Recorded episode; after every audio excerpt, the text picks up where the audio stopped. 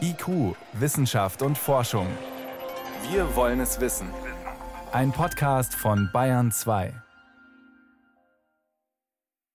Es sind momentan nur wenige Kondensstreifen von Flugzeugen am Himmel zu sehen. Corona hatte die Luftfahrt in eine Krise gestürzt.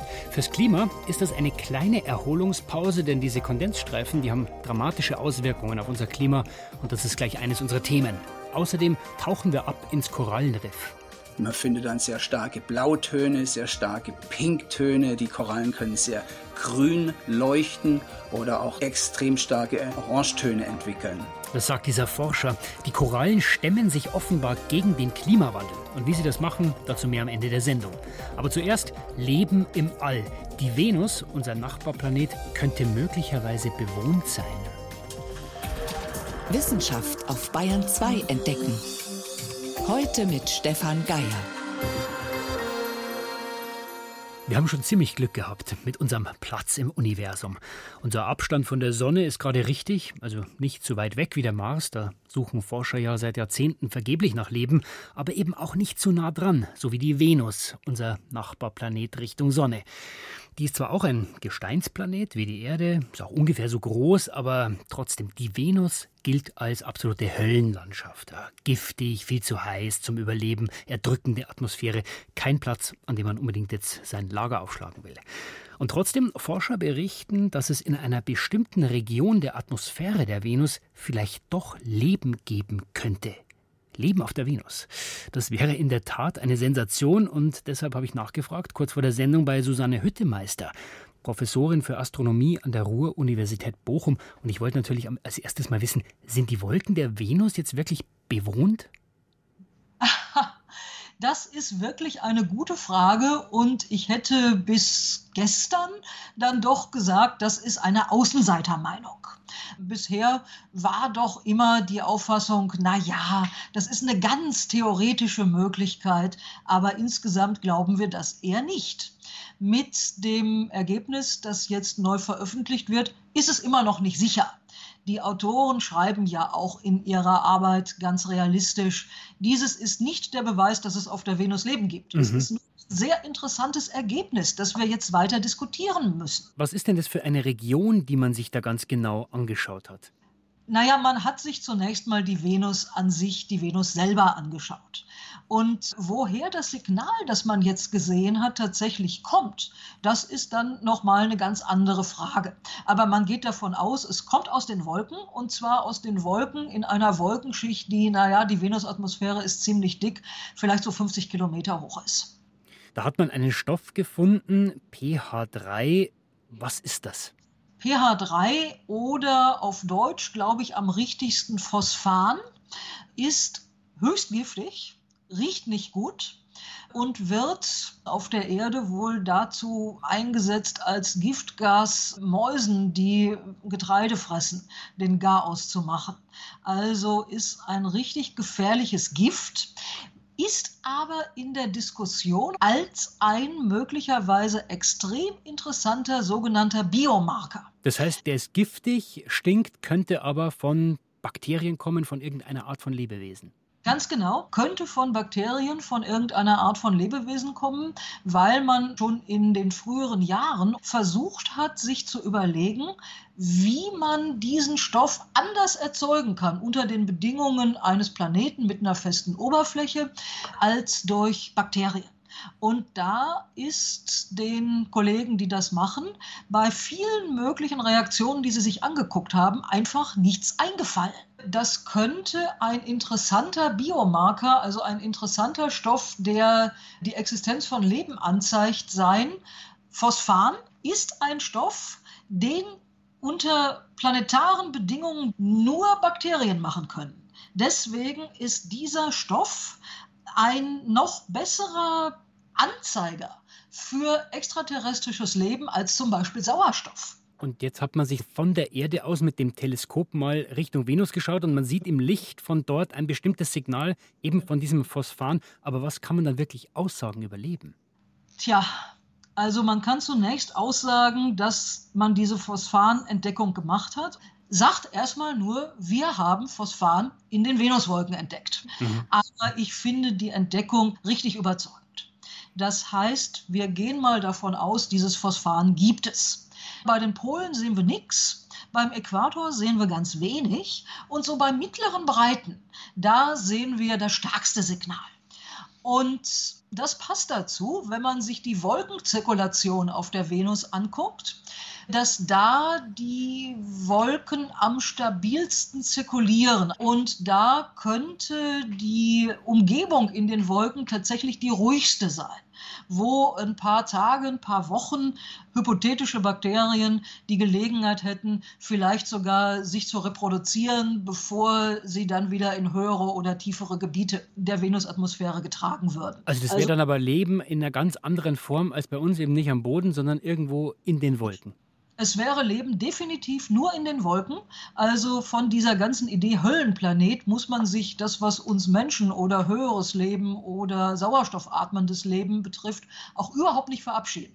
Das ist alles nach wie vor richtig. Die Venus ist jetzt nicht auf einmal lebensfreundlich geworden und lasst uns zur Venus auswandern, sondern es wäre eine Art von Mikroorganismen, die mit einer höchst sauren Umgebung, denn die Wolken bestehen halt zu einem guten Teil aus Schwefelsäure, zurechtkäme. Also Sauerstoff können die gar nicht brauchen. Das ist jetzt nicht der robuste Beweis für Leben auf der Venus, sondern es ist zunächst mal ein chemischer Prozess, den wir nicht erklären können, den wir so auch überhaupt nicht erwartet hätten auf der Venus und wo der einzige Weg, den wir kennen, ein Weg über Mikroorganismen ist. Also im Wesentlichen ist es ein Indiz. Jetzt fliegen ja Raumsonden auch in entferntere Gegenden unseres Sonnensystems. Die Venus ist ja relativ nah. Können wir da hinfliegen und diese Atmosphärenschichten untersuchen?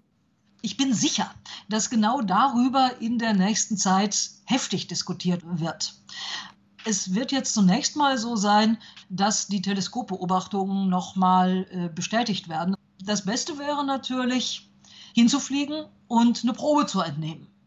Jetzt ist die Venus aber immer noch die Venus. Das heißt, da eine Mission zu machen, die in diese Wolkenschichten vorstößt und von dem Aerosol, das da irgendwie ist, eine Probe entnimmt und das analysiert, das ist sicherlich Zukunftsmusik, aber ich bin auch sicher, dass die Leute, die das immer schon wollten, jetzt heftig Oberwasser haben und dass so eine Mission stark diskutiert werden wird in den nächsten Jahren dann ja schon, insbesondere wenn sich diese Phosphanentdeckung bestätigt, weil die Venus damit jetzt plötzlich, was die Astrobiologie angeht, unglaublich spannend geworden ist. Das haben bis gestern nur Außenseiter geglaubt. Das heißt, ich habe jetzt gelernt, die Suche nach Leben im All ist Detektivarbeit mit Indizien. Wann, Frau Hüttemeister, sagen Sie, die Wolken der Venus sind wirklich bewohnt? Ich glaube, das sage ich erst dann, wenn wir entweder tatsächlich die Aerosole eingefangen haben, das ist dann natürlich der ganz direkte Beweis, oder auch wenn wir aus der Spektroskopie, ohne direkt vor Ort zu sein, doch noch eine ganze Menge weitere Ergebnisse haben über diese eine Moleküllinie hinaus. Aber diese eine Molekülbeobachtung von dieser einen Linie macht jetzt diesen Indizienprozess und diese Detektivarbeit richtig viel spannender, als sie gestern noch war. Vielen Dank. Das waren Einschätzungen von Susanne Hüttemeister, Professorin für Astronomie an der Ruhr-Universität Bochum. Also Leben auf der Venus. Forscher finden Indizien für eine mögliche günstige Region in der Atmosphäre der Wolken über der Venus. Das heißt aber noch lange nicht, dass da oben wirklich Bakterien rumschwirren. Es ist 18.14 Uhr. Sie hören Bayern 2.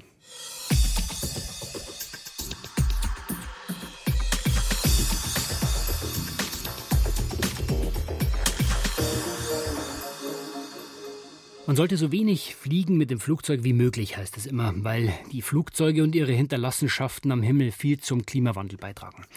Und auch wenn gerade nicht so viele Flugzeuge unterwegs sind, Corona-bedingt, man geht davon aus, dass es in wenigen Jahren wieder genauso viel oder noch viel mehr sein werden wie vor Corona. Umso erstaunlicher sind die Schlagzeilen, die aus einer neuen Studie entstanden sind. Da heißt es, 3,5% trägt der Flugverkehr insgesamt zur Erderwärmung bei. 3,5%. Das klingt eigentlich jetzt nicht besonders viel. Was also steckt hinter dieser Zahl? Und heißt das jetzt, es ist eigentlich egal, wie viel wir fliegen? Seit Beginn der Industrialisierung hat sich das Klima um 1,1 Grad erwärmt. vor allem durch all die Kohle und das viele Öl, das Heizungen und Industrie verbrannt haben. Der Flugverkehr spielt bisher nur eine eher kleine Rolle, sagt Professor Robert Sausen vom Institut für Physik der Atmosphäre des Deutschen Zentrums für Luft- und Raumfahrt. 3,5% alleine ist in der Tat keine große Zahl. Das liegt daran, dass die anderen Sektoren viel mehr Zeit hatten, CO2 anzuhäufen. Aber gerade in den letzten Jahrzehnten hat der Luftverkehr enorm zugelegt. Zum Beispiel stieg in Deutschland die Zahl der Passagiere von 2007 bis 2018 um 30%. Kein Wunder, dass der Luftverkehr ungefähr die Hälfte seines gesamten CO2-Ausstoßes erst in den letzten 20 Jahren erzeugt hat. Aber der spielt nicht mal die Hauptrolle für den Beitrag zum Klimawandel. Die neue Studie zeigt jetzt erstmals, wie wichtig die Rolle der Kondensstreifen ist. Der größte Teil der Kondensstreifen verschwindet ganz schnell wieder. Nur wenn die Atmosphäre hinreichend kalt und feucht ist, dann kann der länger leben. Wenn der aber jetzt die atmosphärischen Bedingungen besonders günstig für den Kondensstreifen sind, kann der weiter wachsen und der wird dann eher zu einer flächenförmigen Wolke, die sich von einer normalen, natürlichen Cirruswolke auf den ersten Blick nicht unterscheidet. Solche Wolken blockieren die Wärmeabstrahlung der Erde und fördern damit den Treibhauseffekt. Aber natürlich nur so lange, bis die Wolken sich auflösen. Die Abgase des Flugzeugs hingegen haben eine langfristige Wirkung. CO2 natürlich, aber auch Stickoxide, deren Effekt jetzt ebenfalls genauer berechnet wurde. Die Stickoxide führen also zu einer schnellen Bildung von Ozon. Dieses Ozon ist also auch ein Treibhausgas und erwärmt damit das Klima. Gleichzeitig stößt man mit diesem Prozess noch eine ganze Reihe von weiteren chemischen Prozessen an. In deren Folge wird Methan abgebaut. Das wirkt kühlend. Und wenn man jetzt weniger Methan hat, hat das daraus folgende Prozesse. Und wenn man diese Effekte zusammenfasst, ist immer noch ein erwärmender Effekt übrig, der ungefähr halb so groß ist wie der Beitrag vom CO2. Alle Auswirkungen der Abgase sind umso geringer, je weniger Kerosin ein Flugzeug verbraucht. Da hat sich in den letzten Jahren einiges getan. Und die Fluggesellschaften achten auch aus Kostengründen auf Effizienz, bauen zum Beispiel Sitze mit dünneren Polstern ein, um mehr Passagiere in der Kabine unterzubringen. Alternative Treibstoffe oder Antriebe, etwa die Brennstoffzelle, gehören bisher eher in die Kategorie Zukunftsmusik. Einfacher hingegen ist es, weniger Kondensstreifen zu erzeugen. Es würde schon ausreichen, einfach ein paar hundert Meter tiefer zu fliegen, um wasserdampfgesättigte Luftschichten zu vermeiden, sagt Frank Wetzel, Luftfahrtexperte im Umweltbundesamt. Zwar verbrauchen tiefer fliegende Flugzeuge etwas mehr Treibstoff. Aber dieser wird mehr als kompensiert aus Klimasicht durch die wegfallenden Nicht-CO2-Effekte. Man kann natürlich aber auch genauer sich die aktuelle Wetterlage anschauen und dann in Abhängigkeit vom aktuellen Wetter dann eine genaue Routung vornehmen. Das ist aber noch Zukunftsmusik. Denn dafür braucht man Software, die für jeden Flug eine Route durch eher warme und trockene Atmosphärenschichten berechnet, weil dort weniger Cirruswolken entstehen. Um solche Software oder noch effizientere Flugzeuge zu entwickeln, bräuchte es wohl den Anreiz, Umweltkosten auch in Rechnung zu stellen. Busunternehmen zahlen Steuern für Diesel, die Bahn Ökosteuer und erneuerbare Energienabgaben auf ihren Strom und beide natürlich Mehrwertsteuer auf ihre Tickets. Die Fluggesellschaften hingegen zahlen keine Kerosinsteuer, keine Mehrwertsteuer. Deshalb können die Tickets so billig sein. Und da müsste eigentlich pro Tonne CO2 Klimawirkung müssten eigentlich 180 € angelastet werden. Das ist der Wert, mit dem das Umweltbundesamt rechnet.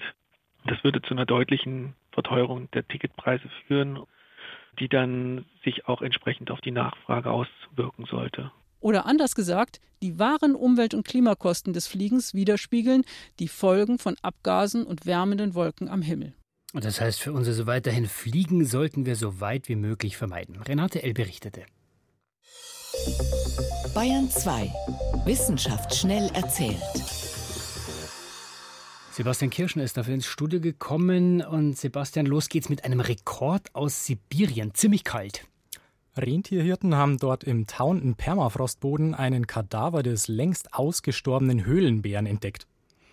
Und der ist 22.000 bis fast 40.000 Jahre alt, so sagen die russischen Wissenschaftler.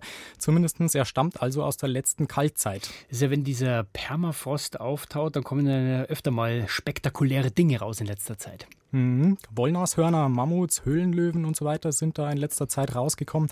Das Besondere jetzt hier bei dem Bären, der ist unfassbar gut erhalten. Die inneren Organe sind intakt, der Pelz ist noch da und sogar die Nase, also ein äußeres Weichteil. Bisher haben die Wissenschaftler den Bären nur durch Knochen- und Schädelfunde gekannt oder von prähistorischen Höhlenmalereien. Das heißt, das ist für die Forscher eigentlich auch eine gute Chance, mehr über diese Tierart insgesamt zu erfahren. Genau, wir wissen schon, dass sie aufgerichtet mit 3,5 Metern deutlich größer waren als Braunbären. Außerdem haben sie fast ausschließlich Pflanzen gefressen. Hier könnte bei den Bären jetzt auch DNA erhalten sein, so hoffen es zumindest die Forscher. Von der letzten Eiszeit kommen wir ins Hier und Jetzt. Es geht um das Coronavirus, genauer gesagt um die Frage, sind wir dauerhaft immun, wenn wir einmal infiziert waren? Es gibt inzwischen Hinweise, die sagen, man ist eben nicht dauerhaft immun, auch wenn man es schon hatte. Ja, und eine neue Studie aus den Niederlanden stützt diese Annahme nun. Die Immunität hält wohl nur kurzzeitig an. Das Ganze könnte eine saisonale Sache sein. Zu dem Schluss kommen sie durch 4 andere saisonal auftretende Stämme aus der Familie der Coronaviren. Die Forscher haben bei Probanden 35 Jahre lang regelmäßig Blut untersucht und dabei festgestellt, dass eine erneute Infektion häufig etwa 1 Jahr nach der Erstinfektion auftritt. Weil das bei den 4 Corona-Stämmen so war, glauben die Forscher, dass das für alle menschlichen Coronaviren gelten könnte. Man muss aber auch sehen, das Ganze ist eine sehr kleine Studie mit nur 10 männlichen Probanden aus der Niederlande. Und dem Ganzen widerspricht auch, dass Spanien, Italien gerade höhere Zahlen haben als im Winter. Das heißt, wir werden es weiter verfolgen. Wir bleiben bei Corona. Diesmal geht es um die Maskenpflicht. Die gilt nämlich jetzt auch am Südpol. Am Südpol? Da ist doch keiner. Ja, die Antarktis ist daher auch der letzte Corona-freie Kontinent der Welt und soll es auch bleiben. Deswegen müssen die Forscher am Südpol jetzt 2 Wochen lang Maske tragen. Forscher deswegen, heute sind nämlich erstmals wieder Wissenschaftler in die Arktis aufgebrochen, in die Antarktis, erstmals nach fast 6 Wochen Quarantäne. Schlechtes Wetter hatte den Start des Flugzeugs von Neuseeland dorthin nämlich mehrfach verschoben. Ist die Forschungsstation wieder besetzt. Zum Schluss geht es dann noch um guten Wein. Der hängt offenbar nicht nur vom Saft der Trauben ab, sondern auch Bakterien spielen eine große Rolle, sagen Forscher der Uni Hohenheim. Weil die Bakterien den Wein verderben können? Das können sie natürlich auch. Offenbar haben sie aber auch positive Effekte. Die Forscher haben das Mikrobiom von Wein untersucht. Also alle Bakterien, die auf den Trauben, im Saft oder im Most vorkommen. Bislang hat man nur wenig über die einzelnen Bakterienarten gewusst. Wie kommen sie in den Wein? Wie vermehren sie sich dort? Wie beeinflussen sie das Aroma? Und bei der Studie hat sich jetzt eben gezeigt, der stärkste Einfluss geht offenbar von Bakterien auf den Trauben aus. Und wo kommen die her, die Bakterien? Na, die sind in den Blättern, auf den Blättern, in den und auf den Wurzeln. Sie kommen im Boden vor. Also im Prinzip beeinflusst also die Umwelt diese Bakterien vorkommen. Das Ganze kann man eventuell auch in Zukunft für die Produktion nutzen und einige Winzer machen das auch schon. Also Bakterien, um den Geschmack zu verbessern sozusagen. Vielen Dank, Sebastian Kirschner, für die Kurzmeldungen. IQ, Wissenschaft und Forschung. Wenn Sie mehr wissen wollen, Hintergründe zum Programm von IQ finden Sie unter bayern2.de. IQ, Wissenschaft und Forschung. Montag bis Freitag ab 18 Uhr. Und jetzt ist es gleich 18:24 Uhr. Der Klimawandel, der setzt den Korallen in den Weltmeeren zu, vor allem, weil das Wasser wärmer wird. Das halten die Korallen nicht aus, die verlieren ihre Farbe, sie bleichen aus und sterben ab. Und zurück bleiben dann weiße Skelette aus Kalkstein. Das ist ziemlich dramatisch, denn diese Korallenriffe, die sind nicht nur wunderschön und die größten von Lebewesen geschaffenen Strukturen der Welt, die haben auch wichtige Funktionen im Meer für die Meerestiere und damit auch für viele Millionen Menschen, die sich von ihnen ernähren. Aber offenbar wehren sich einige Korallenarten dagegen, indem sie nämlich nicht ausbleichen, sondern genau das Gegenteil machen. Guido Meyer berichtet.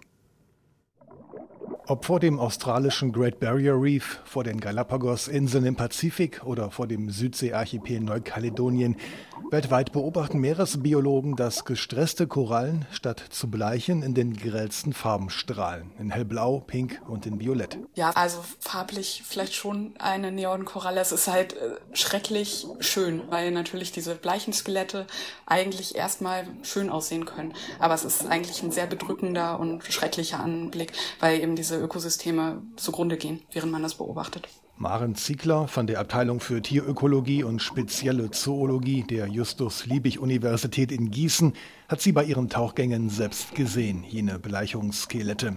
Was die Meeresbiologin beunruhigt, auch jene starken bunten Farben sind nichts anderes als ein Bleichen, so paradox das klingen mag. Man muss sich zunächst vor Augen führen, dass Korallen Tiere sind. Die Koralle an sich, dieser Organismus, der dieses Kalkskelett aufbaut, ist ein Tier und das lebt in Gesellschaft mit mikroskopisch kleinen einzelligen Algen, die in dem Gewebe der Koralle sitzen. Diese Algen sind es, die den Korallen normalerweise ihre Farben verleihen, ergänzt Jörg Wiedemann vom Coral Reef Laboratory der Universität Southampton. Ein dunkles Rot, Braun und Grüntöne. Von dieser Symbiose profitieren beide. Die Algen produzieren per Photosynthese Sauerstoff und Zucker für die Korallen. Und die Korallen bieten den Algen einen geschützten, sicheren Lebensraum, solange die äußeren Bedingungen stimmen. Da reicht es aus, wenn die Temperaturen 1 Grad über der Maximaltemperatur liegen, dass die Symbiose anfängt, auseinanderzufallen. Statt aus dem im Meerwasser gelösten Kohlendioxid Sauerstoff für die Korallen zu produzieren, stellen die Algen nun eine aggressive Art von Sauerstoffradikalen her. Deshalb stoßen die Korallen die Algen ab. Und ohne Algen verlieren die Korallen sowohl ihre Farben als auch die Nährstoffe ihrer bisherigen Untermieter. Aber nun hat das internationale Team von Meeresbiologen entdeckt, dass Korallen sich auch wieder erholen können. Vorausgesetzt, die Temperaturen sind nur für kurze Zeit höher als normal. Diese Bleichen werden hervorgerufen durch Hitzewellen, also ungewöhnlich warme Wassertemperaturen. Ist solch eine kurzzeitige Hitzewelle vorbei, lebt die gebleichte Koralle normalerweise noch. Dies ist der Zeitpunkt, an dem sie umschwenkt, von weiß auf Neonfarben. Man findet dann sehr starke Blautöne, sehr starke Pinktöne. Die Korallen können sehr grün leuchten oder auch extrem starke Orangetöne entwickeln. Und was wir jetzt in dieser Studie feststellen konnten, war, dass die Koralle anfängt, unter bestimmten Bedingungen diese eigenen Pigmente in ungeheuer starkem Maße zu produzieren. Was Taucher und Wissenschaftler an verschiedenen Riffen weltweit schon seit mehr als 10 Jahren beobachten, haben die Forscher in Wasserbecken des Coral Reef Laboratories nachgestellt. Vor allem konnten sie erstmals erklären, warum die Korallen in bunten Neonfarben erstrahlen. Die farbigen Pigmente, die von der Koralle produziert werden, dienen normalerweise als Sonnenschutz für die Algen, die in der Koralle leben. Wenn die Koralle unter normalen Bedingungen erhöhten Lichtmengen ausgesetzt wird, fängt sie an, mehr dieser Farbstoffe zu produzieren, um einen Teil des Sonnenlichts abzufangen. Denn ohne schützende Algen muss die Koralle sich selbst um einen Sonnenschutz kümmern. Das Sonnenlicht wird von dem gebleichten, weißen Korallenskelett hin und her reflektiert. Und das wird von den Korallen gespürt und als Folge fangen sie an, in erhöhtem Maße diese Sonnenschutzpigmente zu produzieren. Unsere Experimente lassen vermuten, dass das die Funktion hat, dass die Wiederbesiedlung der Koralle dadurch erleichtert wird. Denn die Algen sind darauf angewiesen, schnell wieder in die Koralle zurückzufinden, sobald eine Hitzewelle vorbei ist. Entweder sie kehren aus dem Ozeanwasser zurück, oder die letzten noch in der Koralle verbliebenen Algen beginnen mit dem Aufbau einer neuen Population. Und so scheint sich mit den Korallen derzeit eine weitere Lebensform mit der globalen Erwärmung zu arrangieren. Nicht ganz freiwillig, aber so gut es geht. Jörg Wiedemann glaubt, dass das schon Hoffnung gibt, dass die Korallenriffe sich eben wieder erholen könnten. Nur ist es dann eben so, das wird die Riffe langfristig nur retten, wenn man tatsächlich es schafft, die globale Erwärmung zu verhindern oder zu stoppen. Die Korallen stemmen sich gegen den Klimawandel, aber trotzdem ohne uns werden sie es nicht schaffen. Soweit war es das von IQ für heute. Am Mikrofon war Stefan Geier.